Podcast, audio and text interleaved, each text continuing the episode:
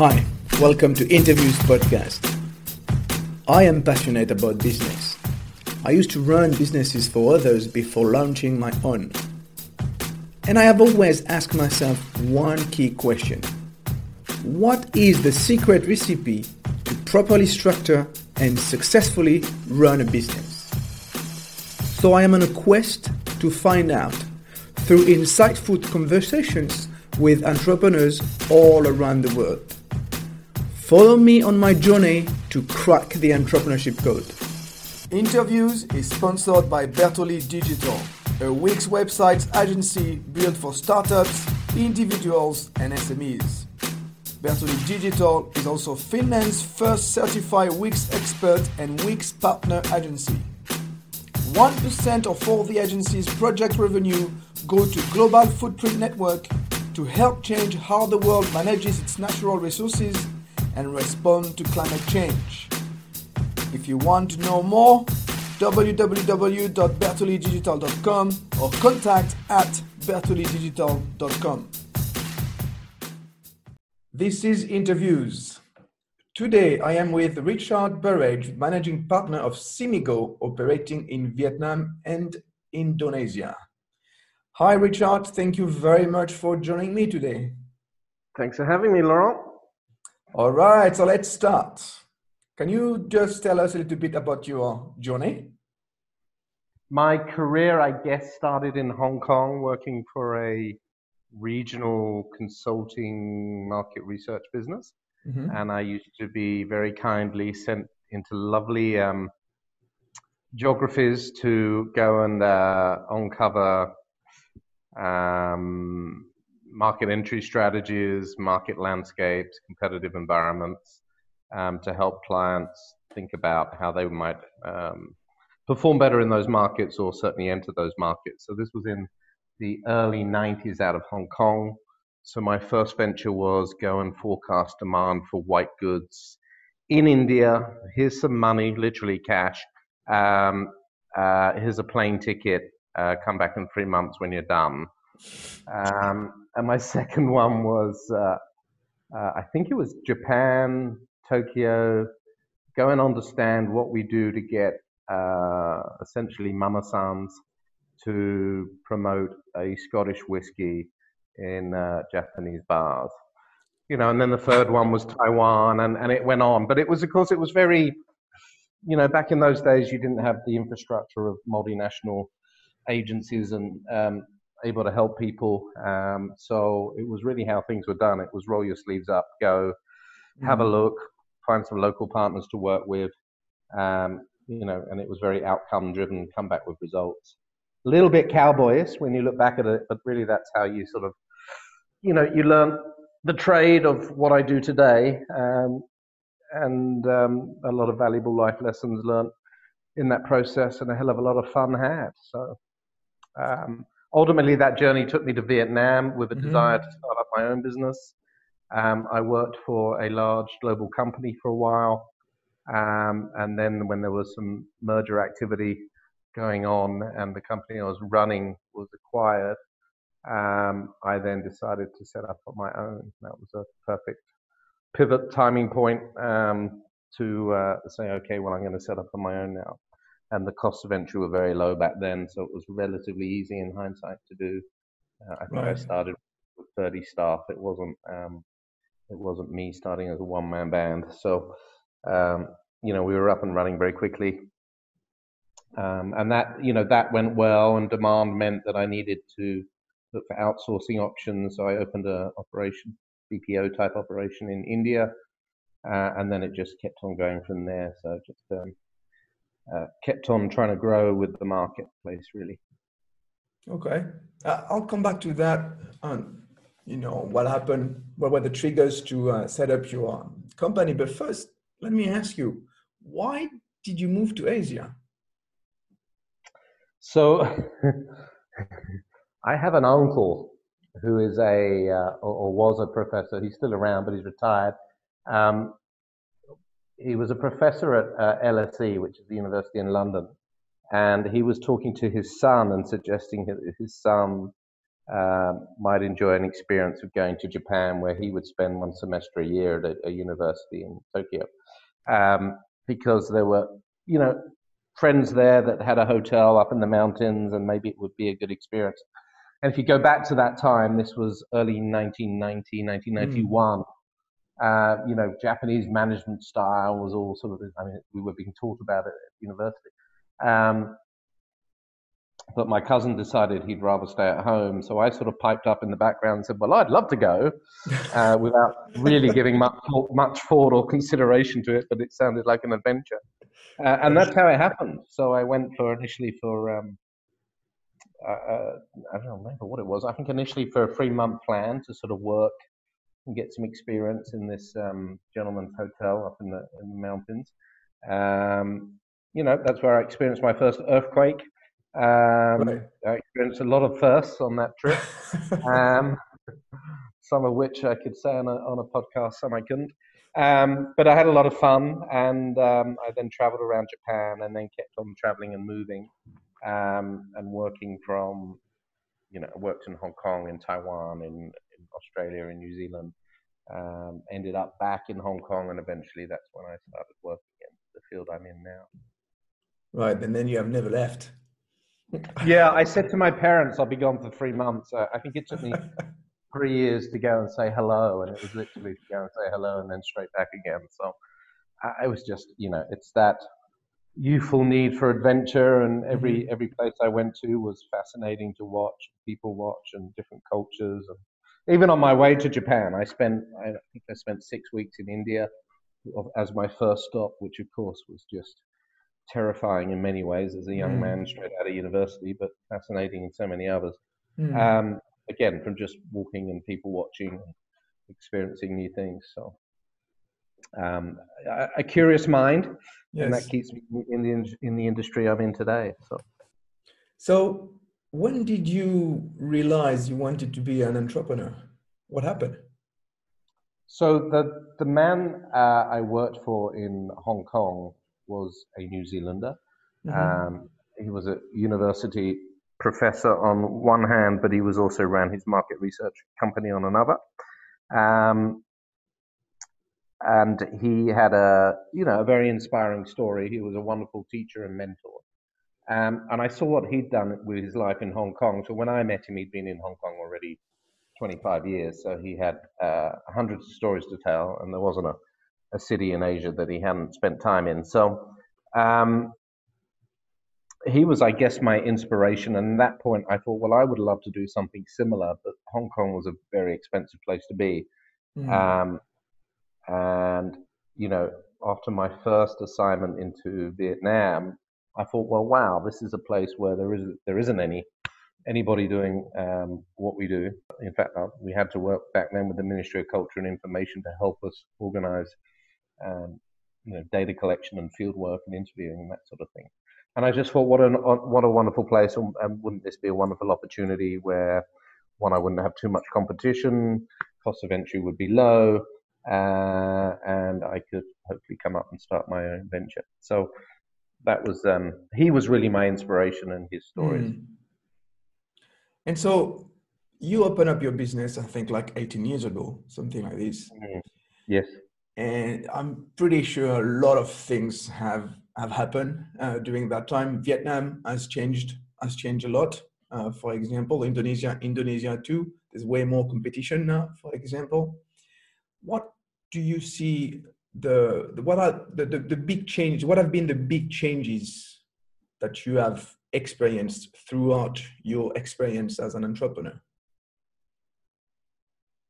Good question. I think the um, the most significant change in hindsight has been when the the client side of the business became it felt like it was overnight of course it was a gradual build but the, the change was very, felt very rapid it was about 10 years ago when really prior to that foreign multinational companies were just far better at marketing um, and penetrating markets and finding opportunities. And then suddenly the skill base and the capability of Vietnamese nationals and the firms, uh, Vietnamese local firms, um, changed to a point that they became far more agile, mm. far more responsive to market demand, and far more sophisticated in their approach to the market. Um, they'd learned, and they'd learned really fast, uh, and they adapted very quickly. Um, and then they became really, um, they made international firms look awfully slow in their decision making and their route to market and their time to launch a new product and so forth. So that happened, I would say, hmm, probably in about, probably just after the global uh, economic crisis of 2008. Mm-hmm. Um, and that was maybe a pivot point where there was a, just a dramatic shift in the marketplace. So, what was the impact on your business? How did you adapt? Well, at that time, because of the global financial crisis, you suddenly had far more localization of roles. So, a lot of um, uh, experienced people who were expatriates were, were you know, probably relocated home. Um, and you had far more localization of senior roles. So that meant mm. the way the agency had to respond changed, and it meant that the, the caliber of my top tier and middle management tier in the agency had to step up and be able to um, consult and develop business um, with, with their Vietnamese counterparts on the client side, and that was quite a rapid rapid change, and it just it meant a change in my personal role. It also went meant a change in the way that the agency spoke to the market. Mm. You were no longer you were no longer guiding somebody through the culture of Vietnam because well, the people you were speaking to um, obviously were the culture, mm. represented the culture, and didn't need teaching about the cultural pitfalls and and delights. They needed um, you know far more commercial um, opportunities being unraveled for them and, and agility in, in the way they could approach those. Right. And so, what about you on a personal on a personal level as an entrepreneur? What has changed over this those 18 years? I'm not sure whether I'd put it to the 18 years of a market development or to my own life stage. So, of course, over the period of time, you know, when I started the business, I had a newborn. Um, she's now just turned 18 mm. uh, a couple of months back. So, you can imagine the various uh, life stages that involved. That involved, uh, I think I was married, you know, maybe maybe three to six months before my first child was born. I'll let you do the math on that. Um, but then, um, you know, more children to follow, and, and just I think one's priorities in life and how you spend your life change quite dramatically as you move through different life stages. Um, and also one's energy changes quite dramatically, and one's um, assertiveness changes quite dramatically with life stage. So I think, you know, as the market changes and my own um, personal energy levels, assertiveness change, uh, excitement around certain things change, um, it becomes much more, I guess, a role of um, trying to develop and push others up around you. Mm. and also, I think it remains challenging in to remain excited. I, I don't. I never planned on being where I am for so long, or necessarily, I never looked at when I, I never really planned well ahead when I started the business, thinking, well, I want to own this business in 20 years' time. I also didn't mm-hmm. say that I wouldn't own it in 20 years' time. I never really thought about it. Um, so you have to, for me, I've had to think long and hard about how I keep myself challenged. Mm-hmm. Because, you know, this morning I read a proposal which would have been largely the same, except the market's changed as a proposal I would have written 18 years ago. So that's not so mentally stimulating mm. uh, or challenging. Um, and I would have uh, this afternoon reviewed somebody's work, which would have been not too dissimilar from reviewing somebody's work 18 years ago. Um, so it's it's how you keep yourself challenged um, and stimulated. Uh, is really at work is key, I think. Right. So I did a little bit of that through market expansion and product expansion to keep keep active, and then other ventures outside of uh, Cimigo. But um, it's it's not easy. It's uh, it requires a good business coach, Laurent, to help you along that path. yeah, well, let's talk. Let's talk about that because you and I have been working together.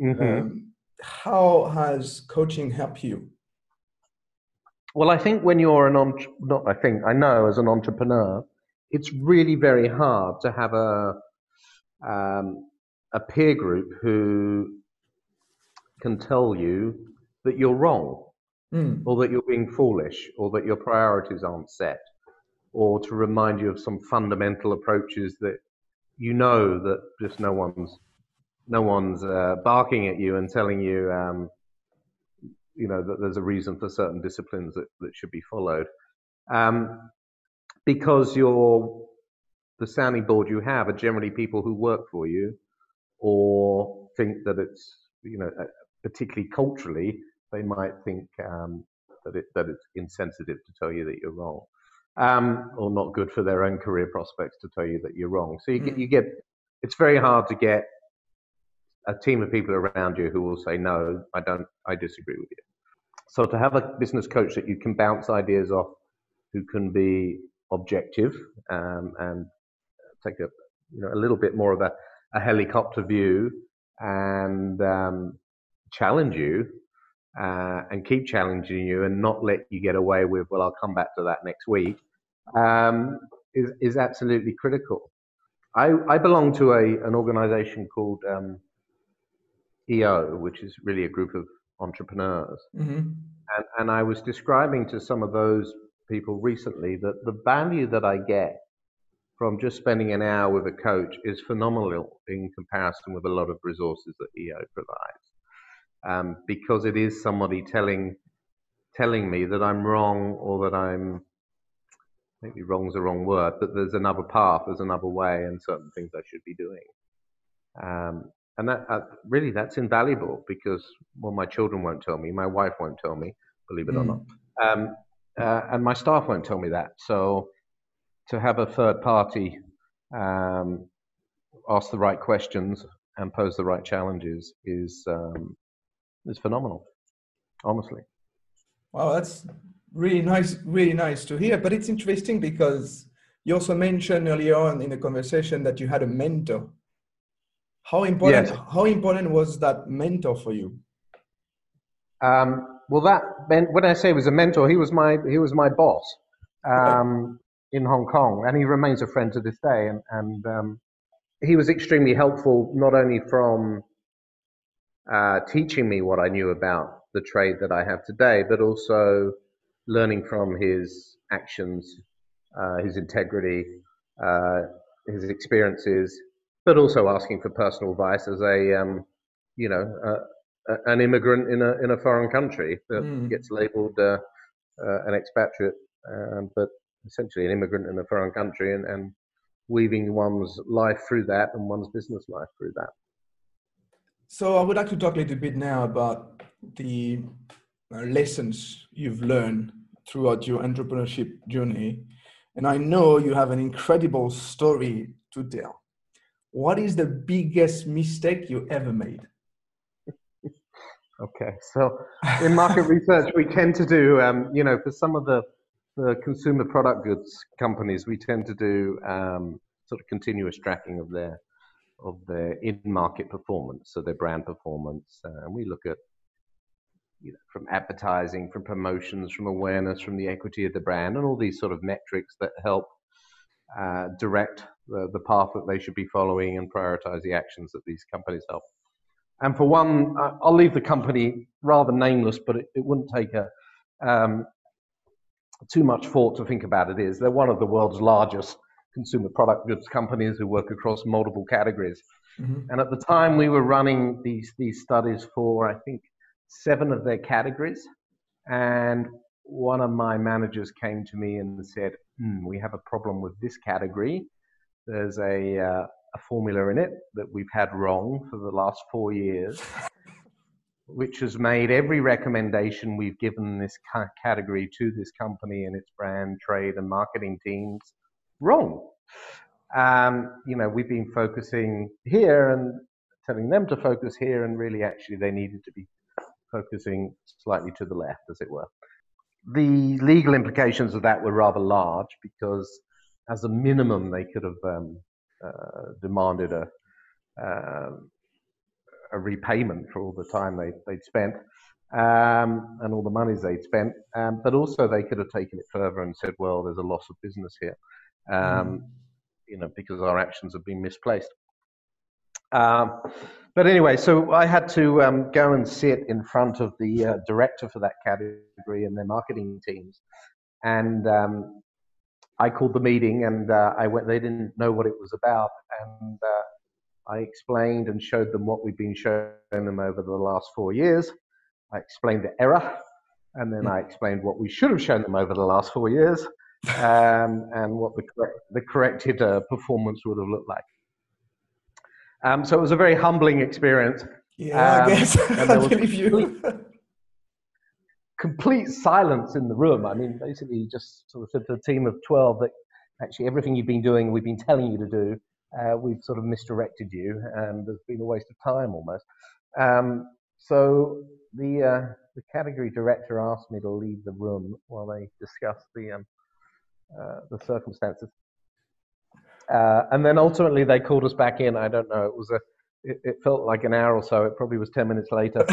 Uh, and they thanked us actually, and they said, "Well, actually, we cannot believe you've told us this. We we we can't believe any agency would have told us this." Um, because you could have just adjusted it slightly over the next three periods and and then set it on a, on the correct course without ever raising this as an issue. Um, so they thanked me for telling them, mm. uh, which was nice. And then they um, basically said, "We're not going to take this any further. Um, we appreciate your integrity and we appreciate you telling us. Um, you've reassured us that you've checked the other categories that we're doing, the other six studies, they're all fine. So uh, we will continue and we won't be mentioning this again. And we suggest that you don't. um, which was very kind of them uh, and very understanding of them. Um, yes. And then life went on. Wow, this is this is just incredible. I mean, I can't imagine how you were feeling. yeah, I was expecting far worse. I've got to say, but yeah. I mean, at a time there really wasn't to my mind, there really wasn't any other alternate behavior because, um, well, it, well, it was wrong. We'd made a mistake. We needed to fess up to that mistake and, and correct it. So. No, but that, that is that is amazing on your on your side the level of integrity you showed, but also on their side the level also same level of integrity that recognizing that it was a very difficult moment for you and yeah, and, and, I'm sure for them, I mean, I'm sure that you know it would have created a, not only lost time, but an awful lot of work to recorrect their um, mm. courses of action. But um, yeah, no, it was very kind of them to be understanding. Um, you know, and I think when you when when you have a partnership relationship with somebody, which we did with that business, mm. um, in hindsight, well, that that's a wonderful thing because you have that strength of relationship where you can embrace and collaborate and, and get through issues together. Of course, when you have relationships where you are merely a supplier mm. and not mm. considered a partner, then I think that conversation would have probably been passed over to the legal department. But um, luckily, um, this was some time ago. This was a long time ago, actually. But they were the days where really clients were much more partners than, than perhaps supplier relationships, which um, is more more common in, in this day and age. Well, so you think you've seen a change in how clients think, treat yeah. you? Okay. Yeah, it's. I think because their own internal department, company cultures have changed to one of, um, you know, global management, global procurement, um, procurement policies, and compliance issues for them um, that make them forget that there's a human at the other end of the agency, uh, mm. livelihoods at the other end of the agency, and really reduce relationships into mm, supplier uh, a supplier model rather than a partner model. It's a bit of a shame because everyone loses out from um, the quality of work, the um, mm. the energy and effort that I think people put into it um, and the learning that they could be having from a much stronger partnership. But um, it's the way of the world, unfortunately. Maybe mm. it will come back around, but um, yes. Would you say this is your main challenge at the moment? My main challenge at the moment is making sure there's enough cash in the in the bank to get through the um, sort of pandemic period. Mm. Um, so no, I mean it's just a new reality, right. um, or, or, a reality that's become very gradual. And we've sort of seen it with start with global CPG companies, and, then progress through different um, verticals, different industries, as that approach has started to change. It's it's the same idea as saying, well, um, you know, we'll pay for this service in in, a, in an appropriate time, given the hours and the efforts to, that gets put into it to turning around saying, "Well, we'd like to pay you in 120 days after you finish. Thank you very much." it's it's the dehumanization of um, agency-client relationships that tend to happen through global companies and procurement mm. policies and supplier policies. So. Mm. But how, what can you do to tackle that issue?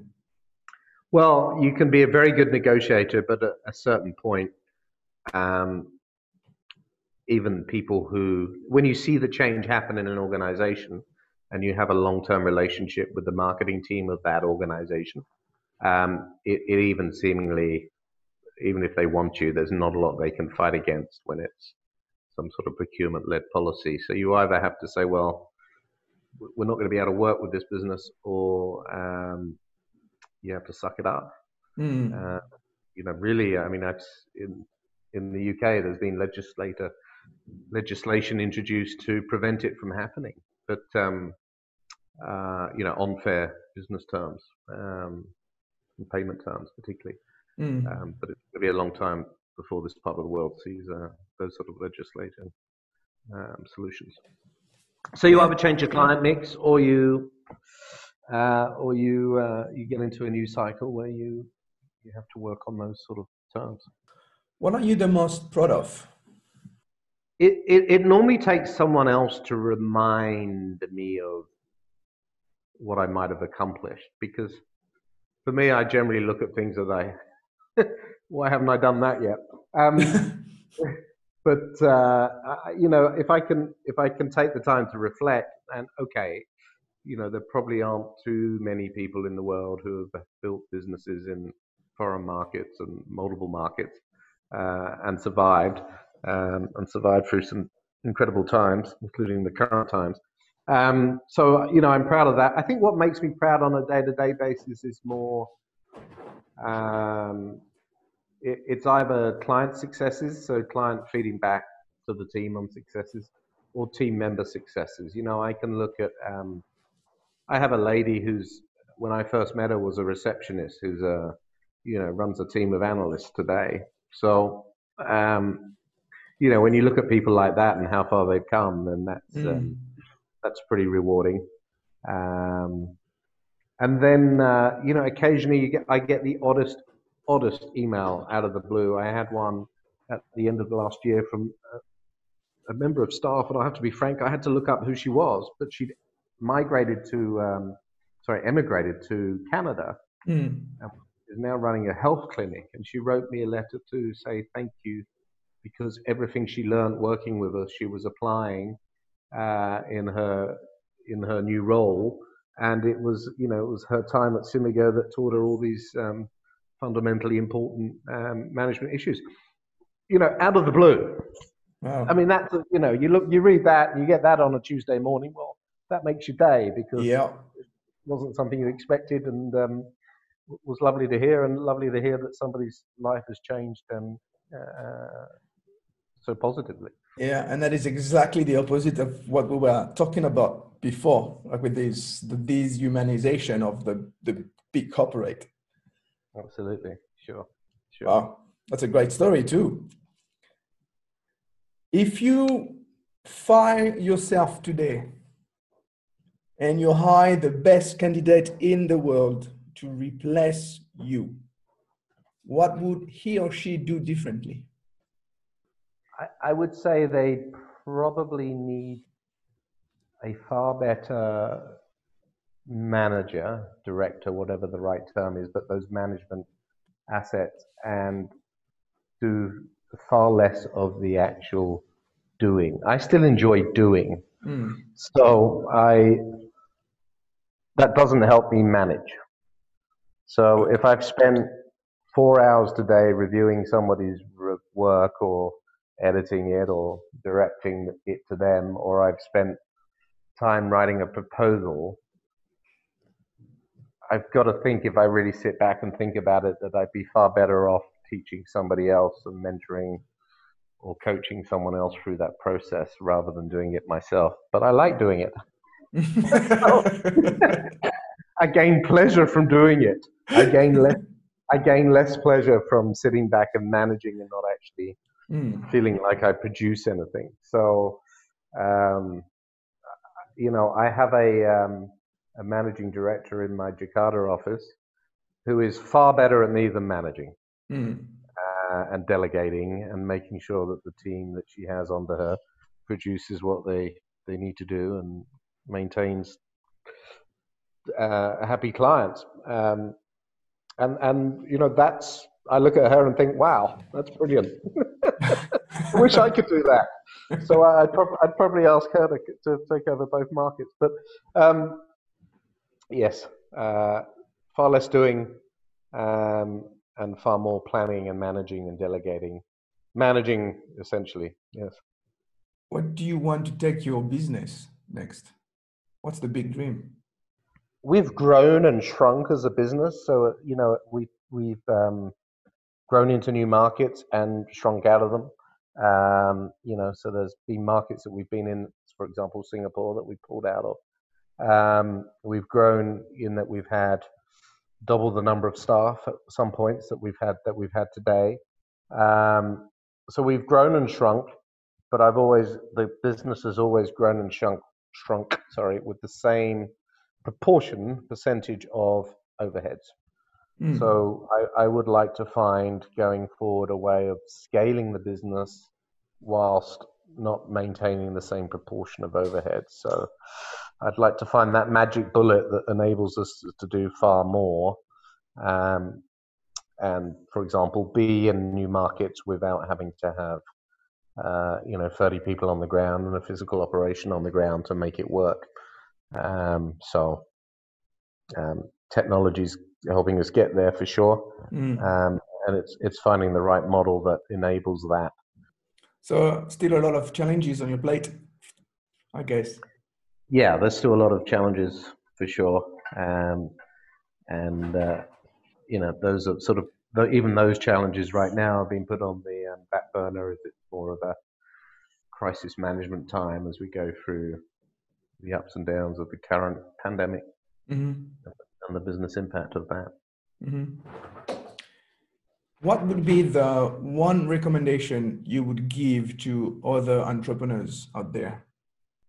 I would probably say take take time out to reflect more and scenario plan more on on major on any financial decision that's over twenty thousand dollars to really look at why you're making that decision and to challenge it at, at, at every sort of rational and emotional level, probably more emotional than, than a lot of entrepreneurs, including myself, have egos. So sometimes I think we do things like enter Singapore, um, for example, um, more driven by ego and emotion rather than driven by uh, rational decision making. So I would say really take time out to reflect on significant decisions, mm-hmm. Um, uh, and or, or have you know have a mentor or a coach who can help you do that because um, I think it's uh, if I've made a lot of mistakes, of course, over the last twenty years, um, and most of the, most of them I have been being too gun ho and investing in things too early or without the contractual obligations on the other side of that investment that would really secure them. Um, I mean, all within 90% within this realm of market research and the business. Um, that with the value of hindsight, I look back now and think, what was I thinking? What, why did I do that? And it always comes back to ego. Mm-hmm. Right. it always comes back. It was exciting. It would be nice to say I had an office here and even the office I chose was glamorous and a great position. I didn't need to be there. I could have been in you know, a warehouse district and made it far smaller and invested far little and tested the water uh, on a much more gradual way, all of that would have been very rational. Sort of all the things I would have advised a client to do, but uh, my own decision making. So, um, yeah. Okay, well, that's a great conclusion. Hire a coach. Excellent. there you go. Absolutely. It's. I mean, it, it's probably the entrepreneur's biggest fault line, right? Is that they don't have generally great sounding boards. They have people who uh, want to, to have people who feedback when things are positive, mm. and they're not going to feedback when things are negative. Uh, whether it's their own staff, whether it's their a lot of clients will only tell you, uh, will only give you good news. Um, you know, people ask me when I have an event, people say, "How was your event?" I said, "Well, I don't know. All the people who gave me feedback were nice, but I'm worried about all the ones who said nothing." yeah, I understand. So it's um, that that sounding board is so critical. Mm-hmm. I mean, yeah, you have to have a certain ego to be able to walk in a room and build business, um, but also that same ego can um, can be your uh, misfortune also.